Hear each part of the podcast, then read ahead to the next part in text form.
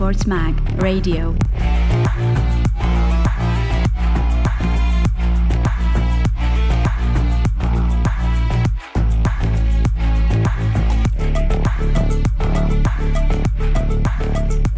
Bentrovati, bentrovati amici ascoltatori di Esports Mag Radio, bentrovati a questa settima puntata ricchissima di notizie, in particolare per tutti coloro appassionati di League of Legends. Ma cominciamo da un altro grande titolo sportivo che in Italia riesce a mettere insieme sempre più fan, non solo per le sue competizioni nostrane, ma anche per quelle europee.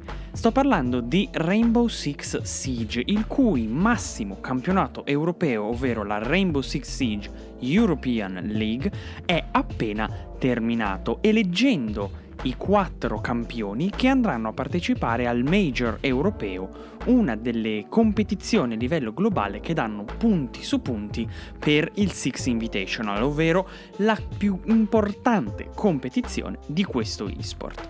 La giornata è iniziata con una speranza per i Tempra, ovvero il team italiano più tifato anche dai caster che hanno commentato i match, perché i G due hanno sconfitto i Virtus Pro per sette a quattro.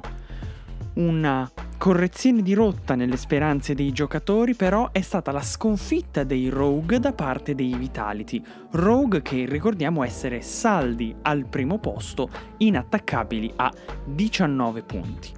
Il match decisivo era quello tra i Tempra e gli Empire ed è stata una corsa ad inseguirsi tra le due squadre durata quasi un'ora.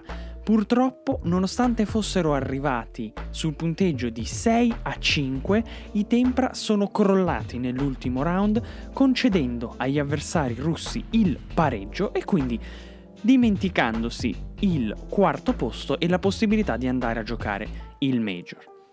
Nelle ultime due partite della serata i B D S hanno sconfitto i Natus Vincere, restando incollati ai Rogue sempre a diciannove punti ma al secondo posto perché hanno perso lo scontro diretto, mentre i Secret hanno sconfitto i Chaos, eliminando lo spettro dell'ultimo posto in classifica. Quindi i quattro team che andranno a competere nel Six Major European Edition saranno i Rogue, i B D S Esports, i G due e i Virtus Pro. Passiamo alla prima delle grandi notizie che riguardano il mondo di League of Legends questa settimana, ovvero che la finale del P G Nationals di League of Legends andrà in onda su Sky. Questo è un traguardo importantissimo per l'esport italiano che ha ricevuto un boost di confidenza durante il lockdown, ma vedere che quel coinvolgimento di spettatori e di sponsor è continuato è veramente una grande notizia.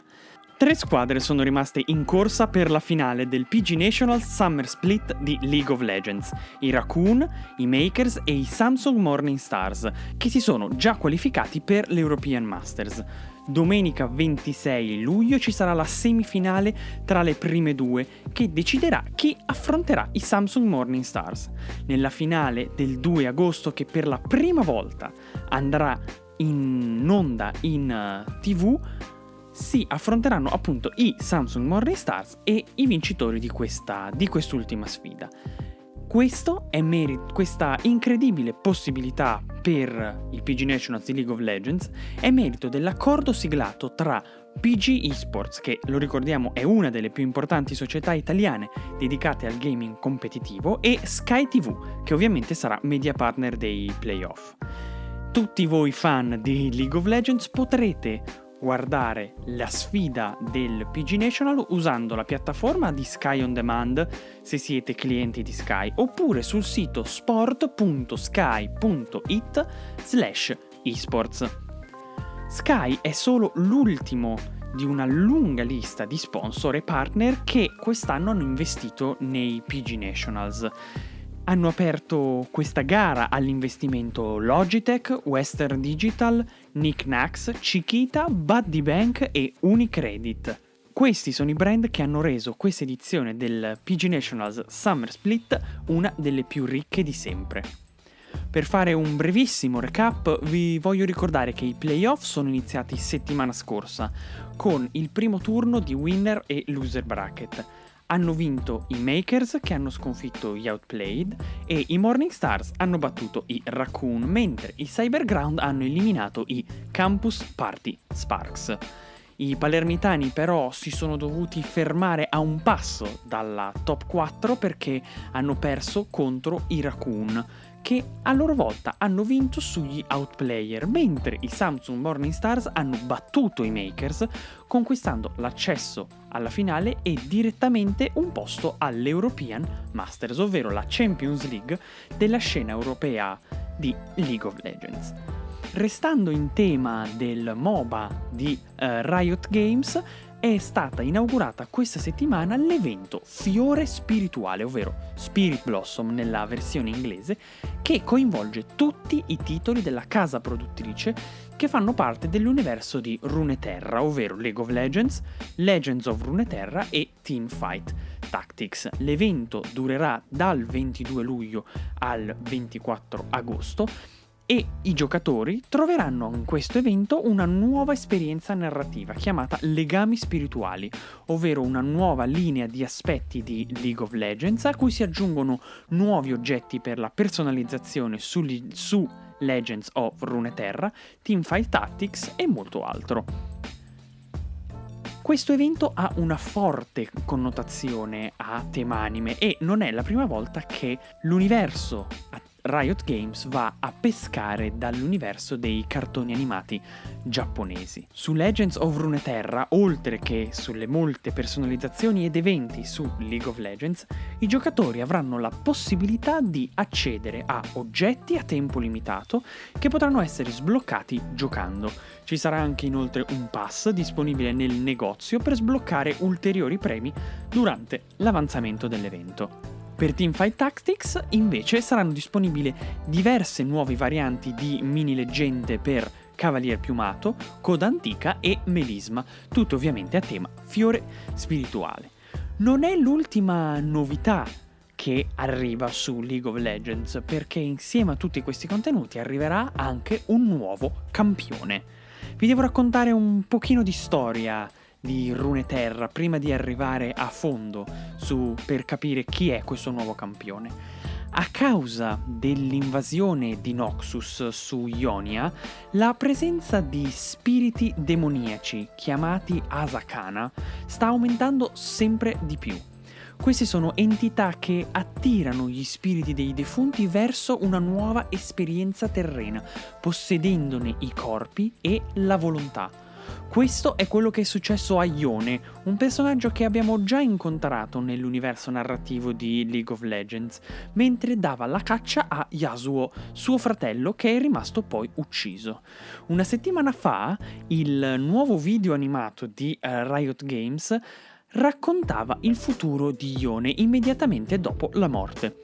Solitamente gli spiriti di Ionia trovano la pace, ma questa volta qualcosa è andato storto e una Asakana ha preferito impossessarsi di Ione, che, ora lo sappiamo, sarà il prossimo campione di League of Legends, il terzo che emerge dalla storia di League of Legends per approdare sulla landa degli evocatori, un personaggio quindi che, come Senna, abbiamo già incontrato durante l'esplorazione di Runeterra.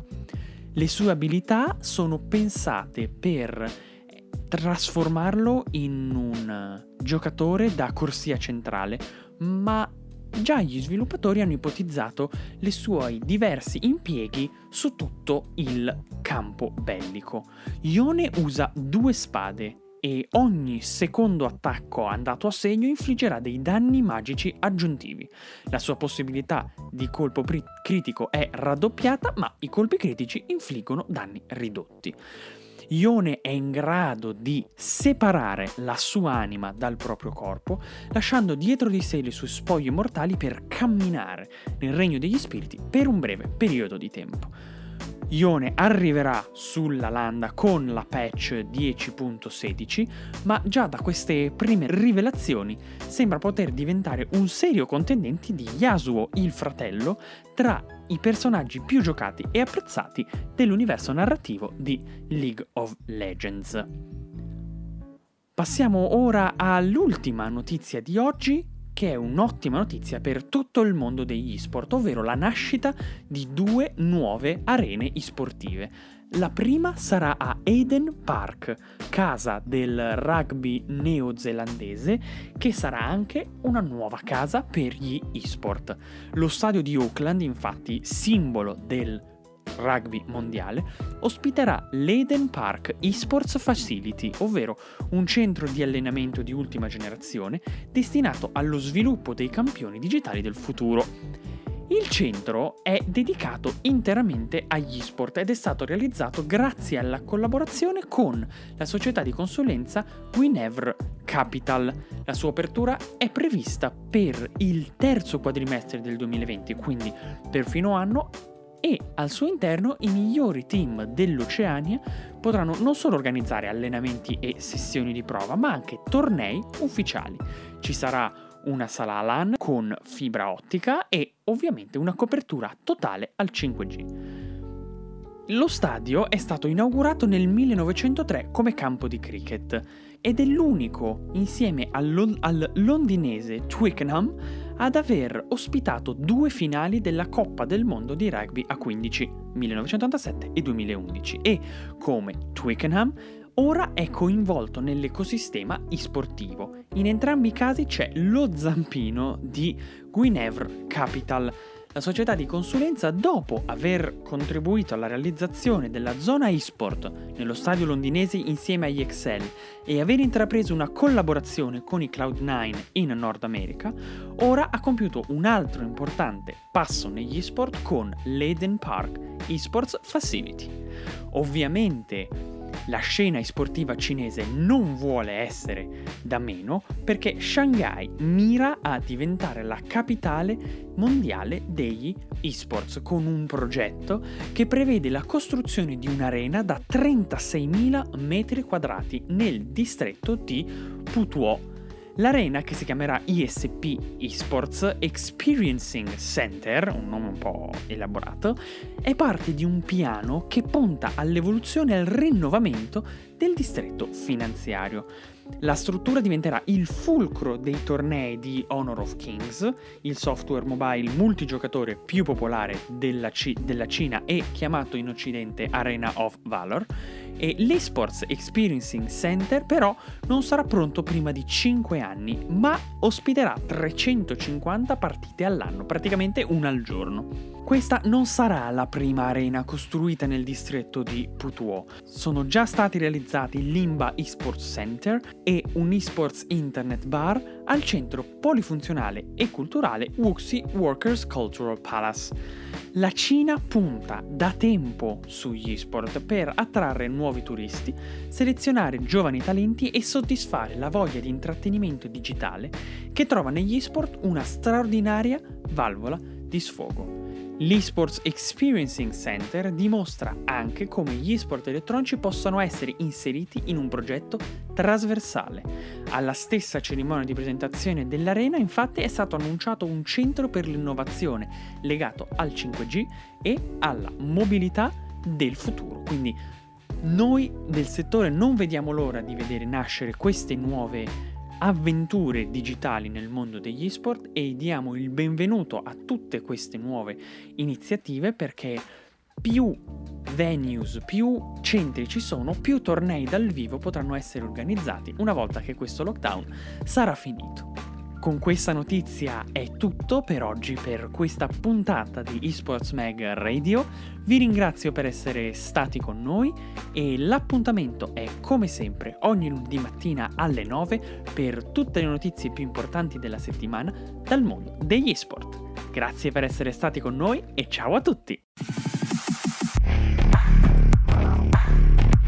Esports Mag Radio.